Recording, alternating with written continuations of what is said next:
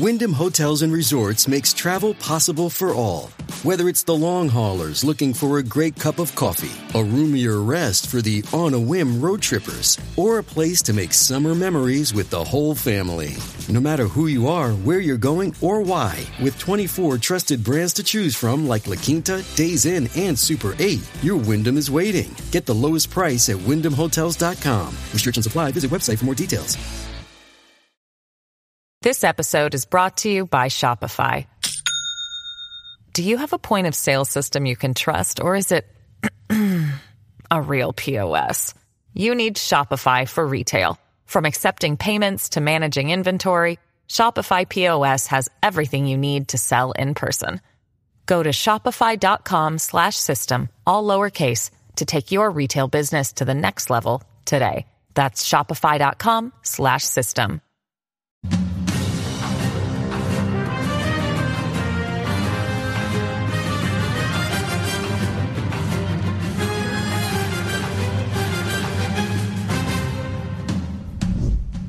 All right, America. Welcome to Greg Kelly Reports. I'm John Tabacco, filling in for Greg tonight.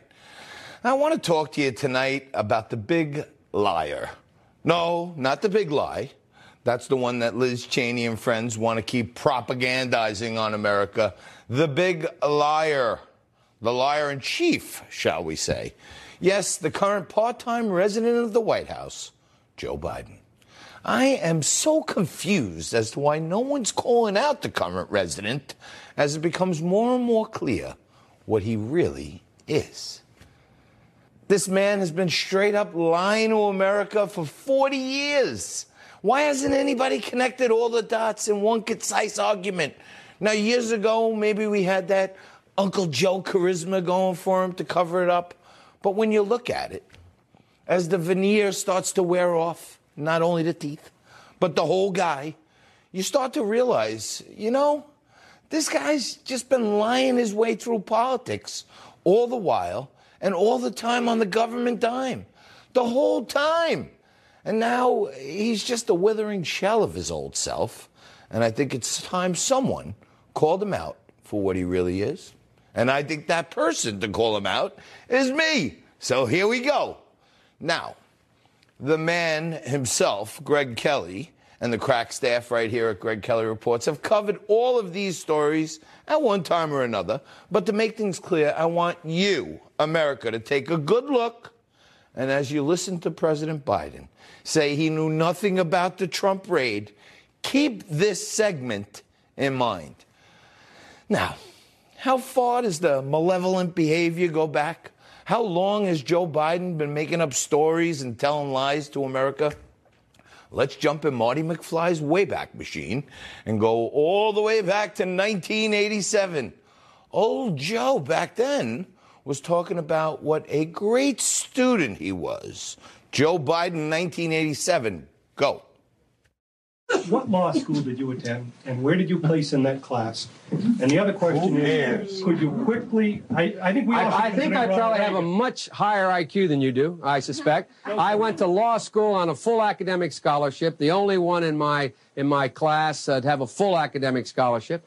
In the first year in law school, I decided I didn't want to be in law school and ended up in the bottom two thirds of my class, and then decided I wanted to stay, went back to law school, and in fact ended up in the top half of my class. I won the international moot court competition. I was the outstanding student in the political science department at the end of my year. I graduated with three degrees from undergraduate school and 165 credits, only need 123 credits, and I'd be delighted to sit down and compare my IQ to yours if you'd like, Frank. The international moot court champion, full scholarship. Wow, this sounds really good. Turns out, was all a lie. He wasn't the top of his class or any class for that matter. He was actually just scraping the bottom of the barrel. Don't believe me? Listen. Biden now concedes he did not graduate in the top half of his law school class, that he does not have three degrees from college, and that he was not named outstanding political science student in college. Newsweek says Biden actually went to school on a half scholarship, ended up near the bottom of his class, and won only one degree, not three. Joe Biden ranked 76th in a class of 85 at the University of Syracuse Law School. I mean, this guy comes off this whole thing as a flyweight. Now Biden says Newsweek is right. His memory had failed him. My memory failed me. I just invented a whole bunch of things. I don't know how I remembered them, but they never happened. all right, but maybe that one was a fib. Let's move up till 2020. Big year, big year for lying to America. And uh, first, Joe talked about all the hard time he did in the fight for apartheid. This day, 30 years ago, Nelson Mandela walked out of prison and entered into discussions about apartheid. I had the great honor of meeting him. I had the great honor of being arrested with our UN ambassador on the streets of Soweto trying to get to see him on Robben's Island. I came back from South Africa trying to see Nelson Mandela and getting arrested for trying to see him on Robben's Island. He was in prison. Uh, another lie. Maybe that wasn't a fit. Maybe that was a white lie. He didn't get arrested with Nelson Mandela. In fact, didn't even see him. Um, but, uh, you know, he actually kind of admits he was lying through his teeth just a couple of weeks later. I said arrested. I meant I was not able to. I was not able to move. Cops, upper counters would not let me go with them. Made me stay where I was. I guess I, I wasn't arrested. I was stopped. I was not able to move where I wanted to go. All right, I wasn't arrested. I they made me stay in one place in my hotel. So I, maybe, but uh, 2020 was heating up. The race for Trump was on fire, so he had to go into lying overdrive to get elected. And this one was no fib, no white lie. This was a whopper. There are 50 former national intelligence folks who said that what this he's accusing me of is a Russian plan. They have said that this is has all the four, five former heads of the CIA, both parties say what he's saying is a bunch of garbage. Nobody believes it except the, his and his good friend Rudy Giuliani. You mean the laptop is now another Russia, Russia, Russia hoax? You that's exactly what. Is this that's where you're exactly going? what? This is told. where he's going. The laptop right. is Russia, yeah. Russia, Gentlemen, Russia. I want to stay on the issue of race. well. As we all know now, despite the efforts of Twitter and other social media companies, uh, this was a total lie. And um, none other than the New York Times, the Washington Post, and most recently Mark Zuckerberg confirmed it when they told us that they were censoring the laptop story all along. There was a lot of attention on Twitter during the election because of the Hunter Biden laptop story. The New yeah, York we had that too. Yeah, so you guys censored that as well. So we took a different path than Twitter. Um, I mean, basically, the background here is the FBI. I think basically came to us, uh, some some folks on our team, and was like, "Hey, um, just so you know, like you should be on high alert. There was the, we we thought that there was a lot of Russian propaganda in the 2016 election. We have it on notice that basically there's about to be some kind of dump of of um, uh, that's similar to that. So just be vigilant. Why all these lies? Why, why, why? And when will America finally get it? You know, if you haven't guessed it, I'm Italian. In the Italian culture, they have a uh, term called like a, for a phony or a fraud, they call it a fugazi. And this guy's whole story is literally a fugazi. But this last one, this last lie, takes the cake. Now, remember, the White House and the administration continue to say that Biden is perfectly mentally sound. So if he's not losing it, then I guess at this point, he just can't help lying. It's in his fabric. It's Joe Robinette Biden. But if none of these lies are enough to make you sick to your stomach, take a look at old Joe talking to the young men and women of the U.S. Naval Academy. As I was told, the class of 72 is here. I was appointed to the Academy in 1965 by a senator who I was running against in 1972. Never planned it that way. I was, wasn't old enough to be sworn in. I was only 29 years old when I was running. I didn't come to the Academy because I wanted to be a football star and you had a guy named Staubach and Bellino here. So I went to Delaware. Let's not even get into his football skills, but uh, this is not a fib, a white lie, a whopper. This is downright despicable, if you ask me. He's talking to these kids who are going off to put their lives on the line to protect America, and he's just lying to their faces. And to do that to our future military leaders, it's really kind of sick. Sad, in fact. But let's debunk this last one just for fun because why not? Number one, it was never mentioned in his book. Number two, if he was enlisted in 1965, he had to serve in Vietnam. And number three, he actually graduated law school in 1968. And number four, he'd be considered unfit due to his childhood asthma. So, uh, Joe was never commissioned to the Naval Academy. But why do I go into this? Why all this? Uh, the biggest lie, the last but not least, the lie of all lies, knocking the Liz Cheney big lie off its pedestal as the big lie, claiming the number one spot this week as the new big lie. When asked if he knew about the raid on former President Trump's home, an efficient expedition, in my opinion, on his probable future opponent, Donald Trump, Joe Biden did it again.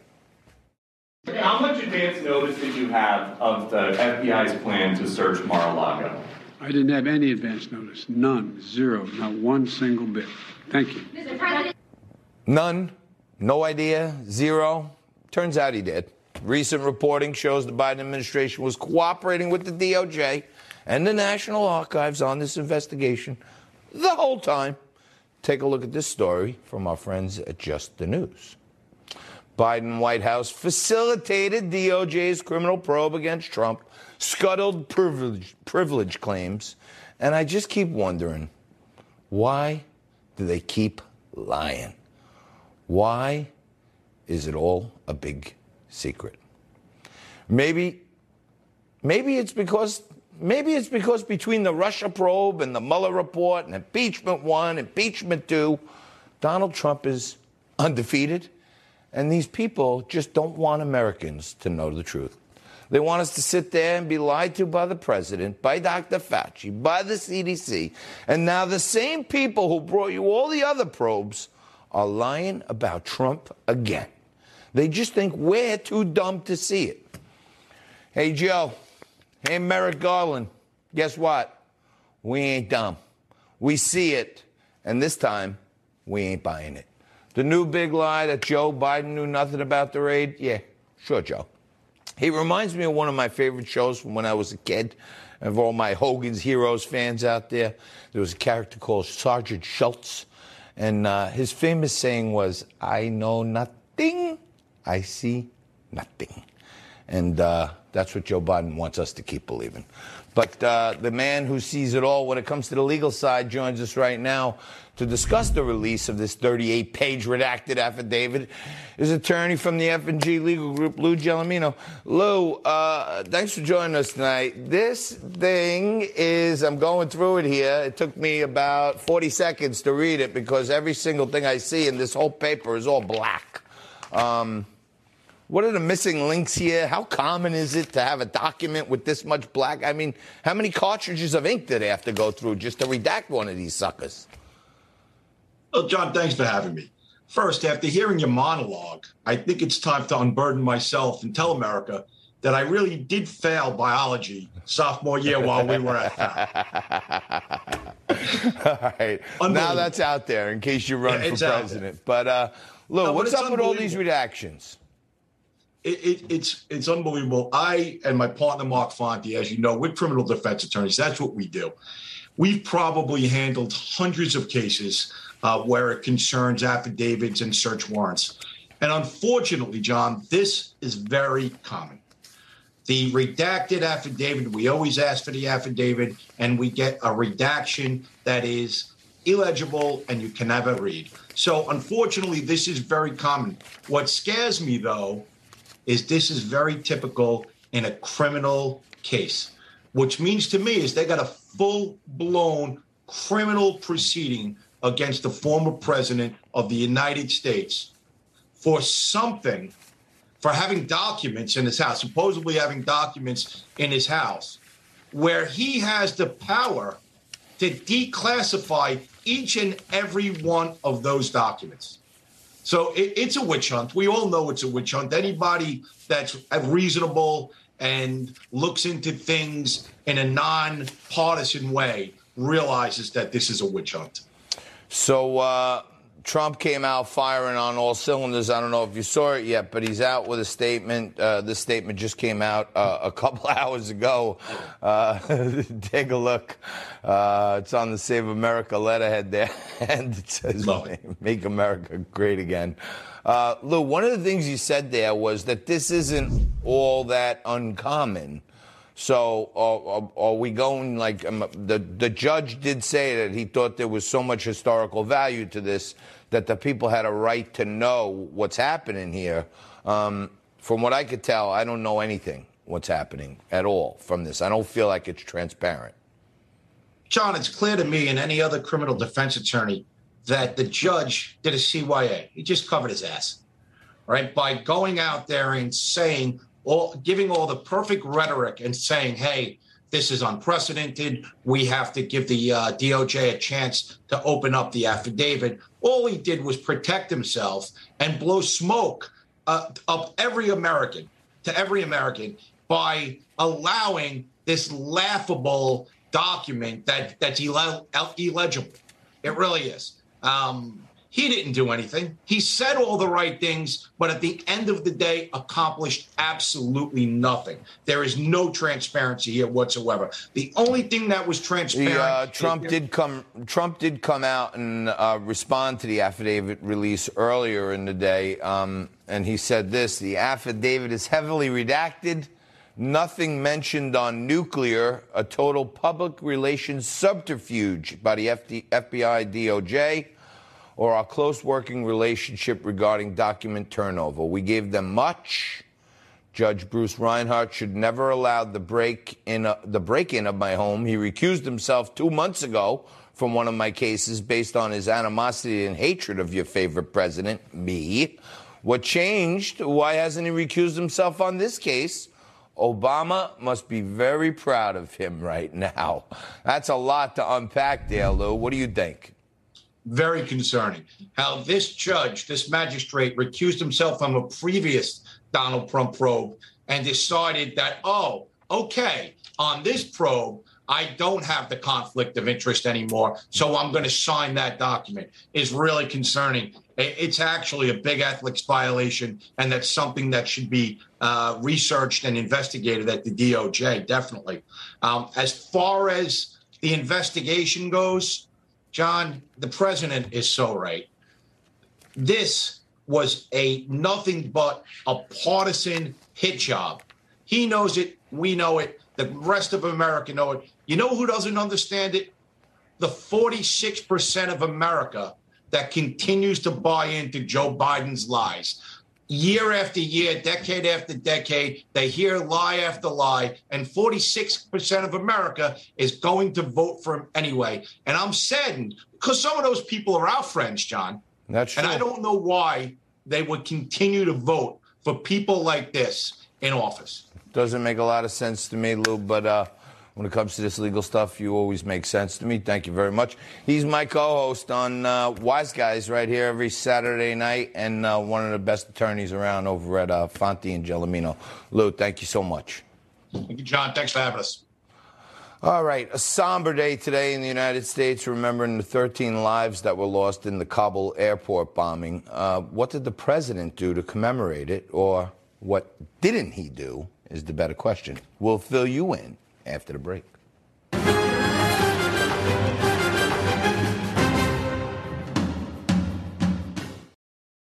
This episode is brought to you by Shopify.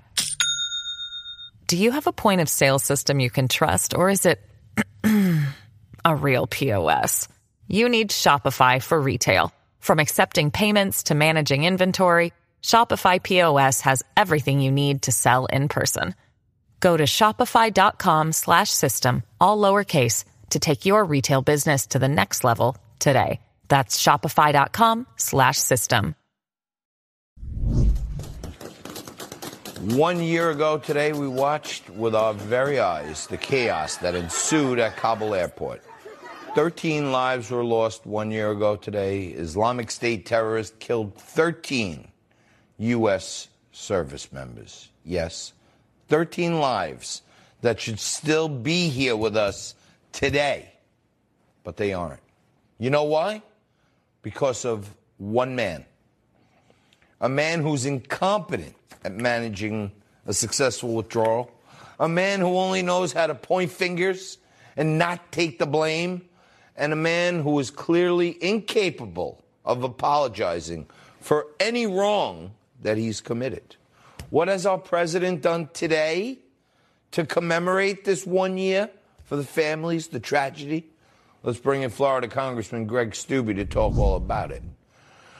Congressman, thanks for joining us today. I know you're a former Army. Thank you for your service. Uh, it sure is interesting to me how one year later, and no one has taken any responsibility, no one's been held accountable for, for any of this.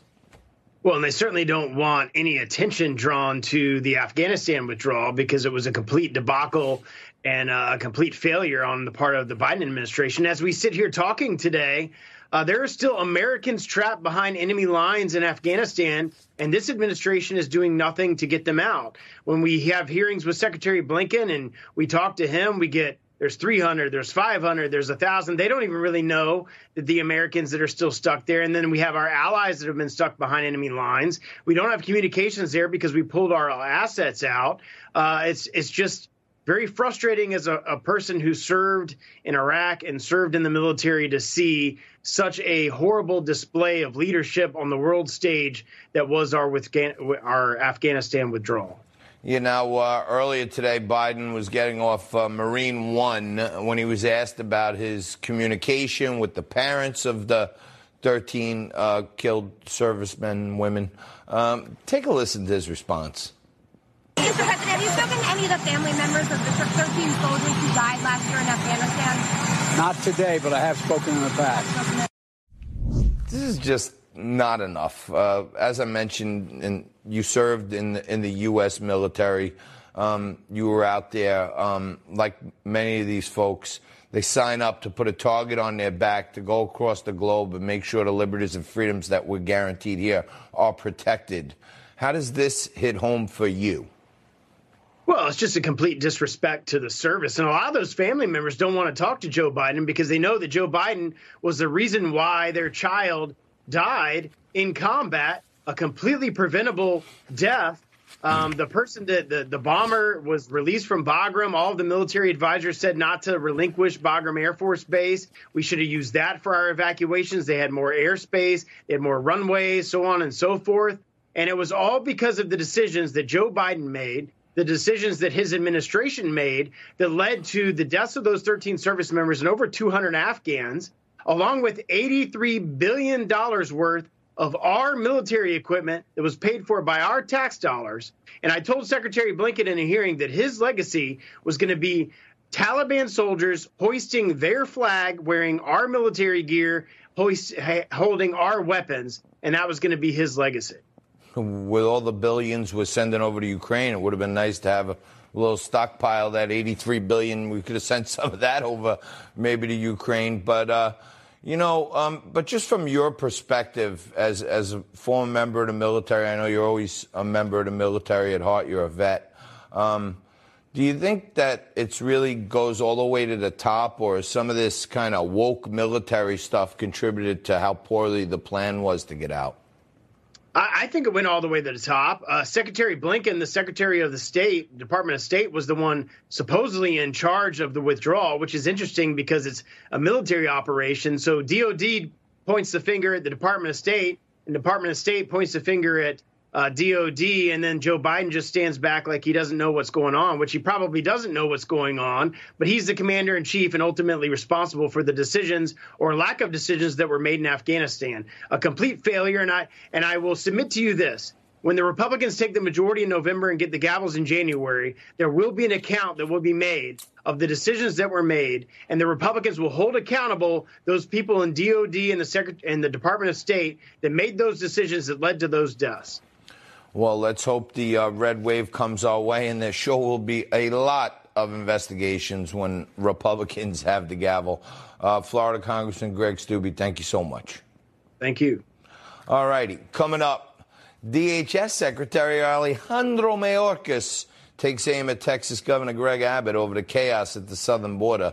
We'll tell you what he said when Greg Kelly Reports returns.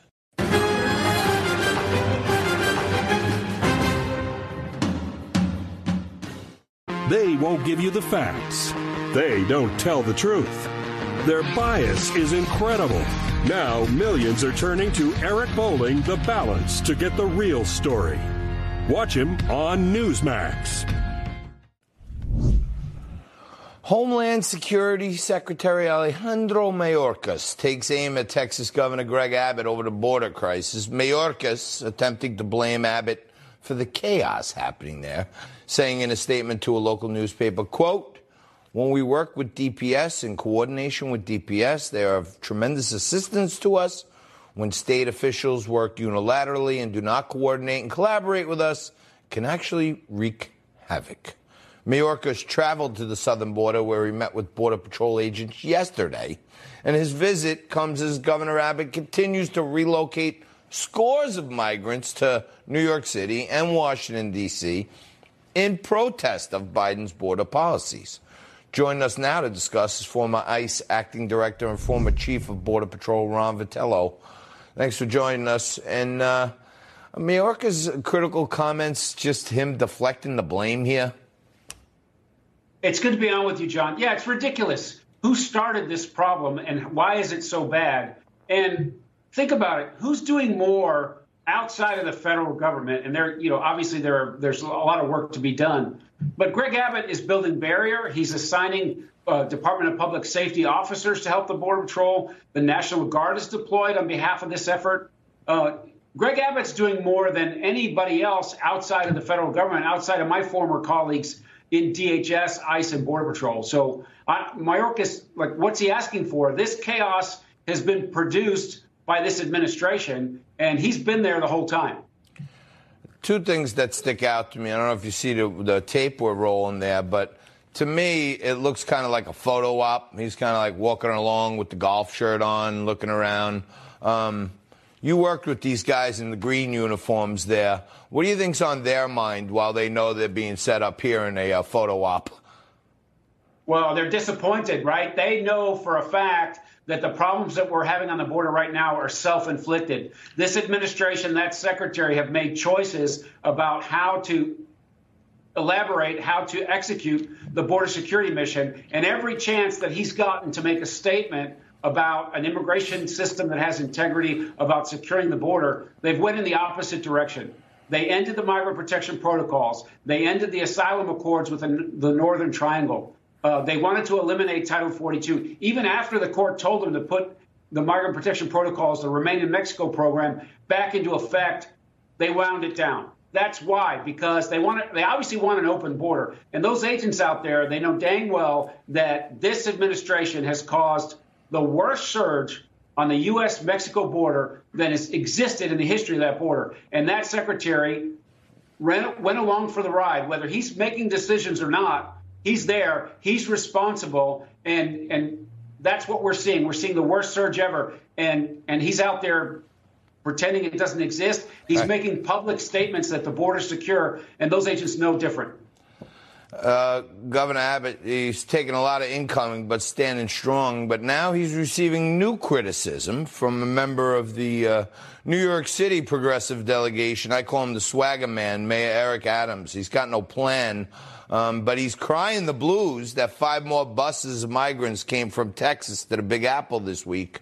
Um, Manuel Castro posted on Twitter, quote, we know that Governor Abbott has been trying to dehumanize people, to foment anti immigrant hatred. And while New York will continue to welcome asylum seekers, it's our moral responsibility to denounce this kind of behavior by Governor Abbott. Uh, I don't know what they're denouncing. They support these policies. They're progressive mayors. They're sanctuary cities. When your boys showed up, then a guy on a retainer who committed a crime who was here illegally, they don't even turn him over. They welcome them here. They want them here. What do you have to say to Eric Adams and him taking, you know, the governor of Texas to task? Well, he's a failed leader because he has an opportunity to expose what's going on, right? The root cause of this problem, you know, they want to talk about the root cause. The root cause of this problem are the policies of this administration, tearing down what existed when they inherited 40 year lows of activity on the border. And then I can't imagine the city that doesn't sleep gets a few thousand migrants who voluntarily elect to go to New York after being released by U.S. government authorities. And that seems to be a problem that the mayor that that runs the city of New York can't handle. It's disingenuous. If he wants to figure out how to fix this problem, he needs to go to the White House and stop complaining about the governor who is doing what exactly? He's taking people who are released by the U.S. government who were voluntarily asked to go on a bus to New York City. How is that Governor Abbott's fault? I think it's one of the uh, more clever political tricks I've seen in quite a long time. But uh, Ron Vitiello, thank you so much for filling us in tonight. Really appreciate it. Thanks, John. Good to be on with you. Thank you. Coming up, growing outrage over progressive crime policies that many conservatives say has led to a rise in violence and anti police sentiments across the nation. We'll talk to the wife of slain St. Louis police captain David Dorn about what it will take to stop the lawlessness when Greg Kelly reports returns.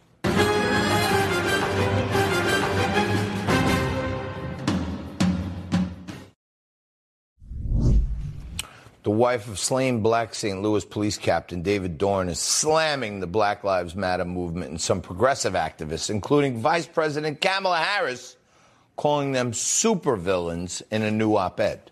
Her comments come as outrage grows over progressive crime policies that many conservatives say has led to a rise in violence and anti police sentiment across the nation.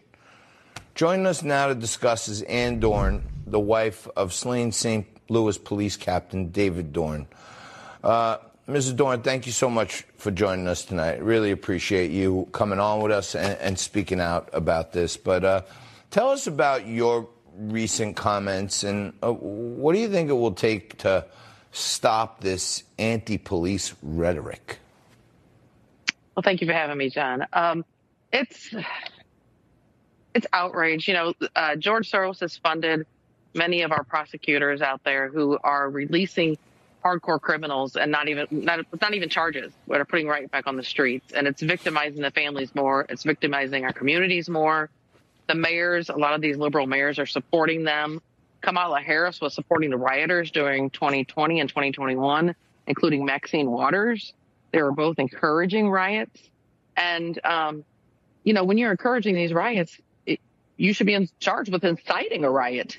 Um, how can we have law and order in our communities when you have the vice president of the United States and um, other politicians promoting it and even paying for bail funds out there in our communities? So, you know, our communities are suffering. St. Louis City itself had 13 murders this past weekend, which superseded um, Chicago's violent weekend that they had per capita. And um, it's just uncalled for. We have children dying on the streets. Black Lives Matter is doing nothing about that you know, not. it don't only if it fits their agenda are they ever protesting. They're they're taking all this money and they're buying mansions out of it, and here our black communities are suffering. That's right. And our black children are being killed every day. Oh, look, uh, I'm the son of a cop. I'm proud of it, and my heart goes out to, to you and your family for your loss, and hope things could change. But many big corporations have actually come out and got scared by the wokesters uh, and voiced their support for initiatives like Black Lives Matter. This going back to the summer of 2020. Take a listen to this.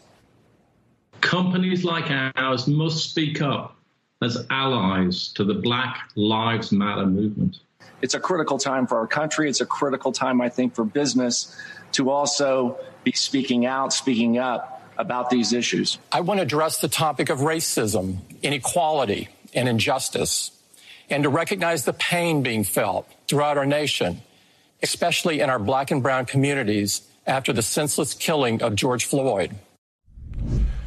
Now, from what I hear, you're working with a group that is pushing back against some of these companies that have pumped millions into the buy large mansions movement.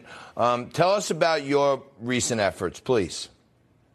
Yes, I'm working with Concerned Communities of America, and it's uh, Pastor Mark Little and Daquan and several other black clergy and business leaders, and and they are the ones who want to help the black communities. Where these woke corporations are pumping money into Black Lives Matter, and again, it's not gone. Not one penny has gone to help anyone in the black communities. 55 businesses were lost in the city of St. Louis during the 2020 riots. Four policemen were shot. My husband was murdered. Um, in the following summer, 73 police officers were murdered, and other countless businesses were destroyed across our country.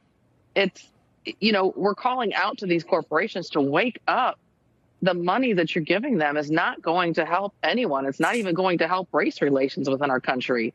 My husband stood up for the black community for many years. He is a black man. He was a black man. And um, his life apparently didn't matter. Yeah, Black well, Lives Matter. it, it sure seems that if anyone, uh, Black life should matter, it's someone like your husband who put his life on the line for his community. But uh, on that note, June marked two years since your husband's passing.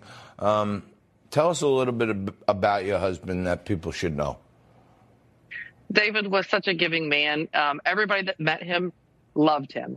We would go, we travel all over the world, and we'd go back to countries we hadn't visited in two years, and they would remember him. That's how memorable of a person he was. He had a smile that was contagious, and um, he would give the shirt off his back to anybody, anyone um, anyone who was on the street asking for help, he'd give them a, a few dollars. He'd buy them food. Um, even the protesters that night um, that were causing the riots, he even offered to help them.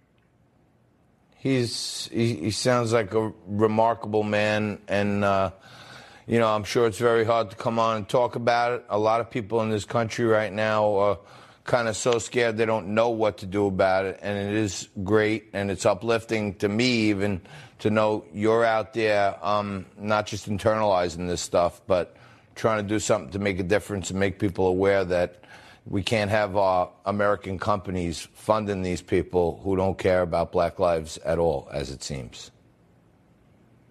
No, they can't. And if anyone wants more information, they can go to concernedcommunitiesofamerica.org and uh, sign the pledge or sign our petition to get these commun- these woke corporations, athletes, and celebrities to sign our pledge to give back to communities and to the first responders out there that they've called to defund and and to kill. They've actually call, called for their death. And Dawn, uh, God bless you and the Dorn family. I want to thank you very much for joining us tonight. Thank you, John, for the opportunity. All right. Coming up, the fall of Roe v. Wade will likely shape the midterm elections how Democrats will do just about anything to use that to their advantage.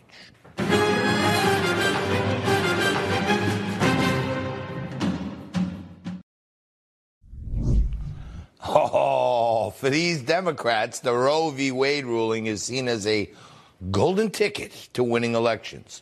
Since the Supreme Court overturned Roe v. Wade back in June, Democrats have spent nearly eight times as much on abortion related ads as Republicans have, with many crediting the decision as one that has radically reshaped the 2022 landscape in their favor.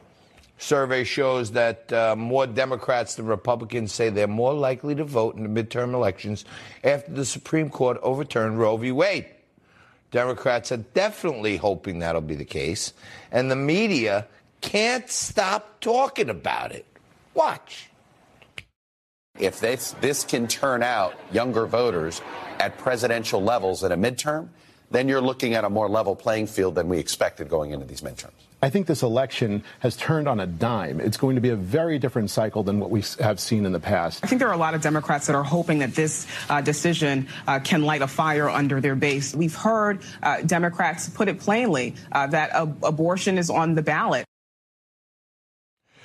Joining us now to break down, managing editor of Newsbusters, Curtis Houck is with us. Uh, welcome, Curtis. How are you? Good to be with you, John. How are you? All right, break this down for us. Do you really think the Roe v. Wade ruling will turn out more Democrats than Republicans? Will we see this in the upcoming midterm elections, or is this primary thing uh, really what's causing this? Yeah, I think it's definitely some of the latter, and it's also the last gasp for the left to try and get their base to turn back out and not come off as demoralized and choose not to show up to vote. I mean, special elections themselves, as they are, are really weird. And, you know, special elections, especially in the House, I mean, if people forget, there's 435 House seats. So every district is different. So the notion that, you know, Pat Ryan won in New York doesn't mean it's going to translate to a swing district in Florida or one in Pennsylvania even next door. Every district's different, all the candidates are different. So I think everybody's just got to cool down. Uh, and remember that yes, people are going to think back to the last two years with inflation in schools and uh, gas prices when they decide to vote. And Afghanistan. Yeah. What they don't realize is special election for a seat that's disappearing in five months um, that no one really cared about. And win or lose, both guys were going to be running again in November. So it's not an awe inspiring race. And, and uh, me personally, I think Molinaro didn't do all he could to appeal to the Trump base. And people were kind of not motivated. And uh, Ryan motivated a little sliver more, but they have like a 2 million registration advantage to Democrats there. So to me, it's much to do about nothing. But I want to turn to a topic that maybe uh, Democrats and Republicans might actually be on the same page about. We're seeing many Democrats and the mainstream media speak about Biden's loan forgiveness decision. Take a look at this. It's worth pointing out, incidentally, in 2021, both Joe Biden and Nancy Pelosi said that the president didn't have the unilateral power to forgive student loans. So, you know, there, there's a there's a big jump from that to what the president ended up doing yesterday, and as a result, you're going to definitely see court challenges to this sooner rather than later. And then, uh, you know, it's it, when even CNN, and I mean, there's a shakeup over there, so you you never know what's happening. But uh, when even they're bashing Biden, I guess he kind of fumbled this one pretty bad. Yeah, I mean, I think also it's a unique issue in that there's more than two sides to a story. I mean, I think in a lot of cases, it's, you know, Democrats think one thing, Republicans think one thing, and the media obviously going with the Democrats. With this issue, you have the White House who is very happy and their supporters, their lemmings. You have progressives who wish it didn't go far enough. And then you have uh, Democrats who think that they're not happy about right. it. They probably are happy, and then they've got Republicans nobody's, who are universally unhappy. So nobody's happy. Hard for the to ignore it. All right. Well, you know what? I'm happy it's Friday. I hope you have a great weekend, and uh, thank you so much for joining us tonight, Curtis Houck. Thanks, John. Got it. All right. In the midst of all this raid stuff, Trump supporters are showing more love than ever, and two attorneys from Staten Island stand out. We'll show you why next.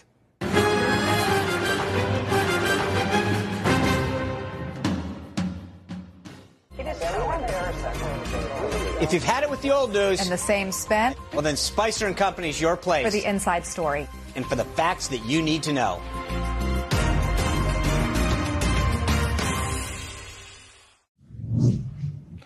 All right, welcome back. One of the things I'm proudest of is being a Staten Island New Yorker, and I'm really proud of my community because they love Trump. And in the middle of all this chaos and madness, you wouldn't believe in New York there's Trump lovers, um, but there are unwavering steadfast ones out there. One of the attorneys we had on earlier, Lou Gelormino, and his partner Mark Fonte, have now tried to show that to Donald Trump by reaching out and telling him Staten Island loves him. And they're asking him to put his presidential library here to show him how much Staten Island loves him. In a letter sent to Trump, um, the attorney said the admiration and love Islanders have for you is unwavering and steadfast. You could drive down any street and see a Trump flag flying side by side with our old glorious stars and stripes.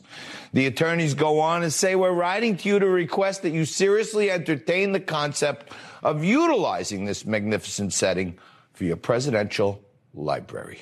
There is a beautiful spot out there, Donnie, and it was one of your father's favorite things. Thank you all for tuning in tonight. You can catch my show, Wise Guys with John Tabacco, right here on Newsmax tomorrow night at 10. Till then, you have a great weekend. We'll see you here from Greg Kelly Reports.